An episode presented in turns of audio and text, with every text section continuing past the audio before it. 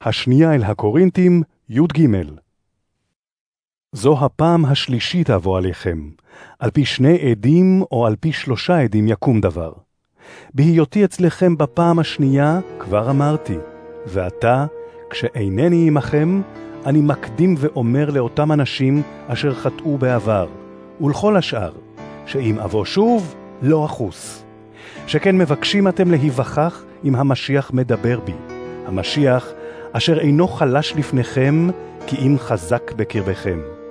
ואף כי נצלב כשהיה חלש, הוא חי בגבורת אלוהים.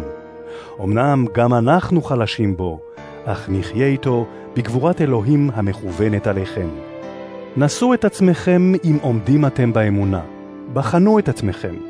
או שמא אתם עצמכם אינכם מבחינים שהאדון ישוע בקרבכם? אם אמנם לא נכשלתם אתם במבחן. אבל מקווה אני שתכירו כי אנחנו לא נכשלנו. ואנחנו מתפללים לאלוהים שלא תעשו שום רע. לא כדי שאנחנו נראה מהימנים, אלא כדי שאתם תעשו את הטוב, ואנחנו נהיה כבלתי מהימנים. הרי אין אנו יכולים לעשות מאומה נגד האמת, אלא בעד האמת. אנו שמחים כאשר אנחנו חלשים ואתם חזקים, וזוהי גם תפילתנו, שתבואו לידי תיקון. על כן כתבתי את הדברים האלה בהיותי רחוק מכם, כדי שבהיותי אצלכם לא אצטרך לנהוג בחומרה על פי הסמכות שנתן לי האדון, לבנות ולא להרוס.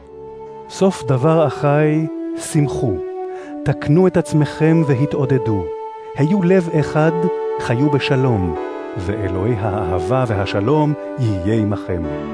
ברכו לשלום איש את רעהו בנשיקה קדושה. כל הקדושים דורשים בשלומכם. חסד האדון ישוע המשיח, ואהבת האלוהים, והתחברות ברוח הקודש עם כולכם.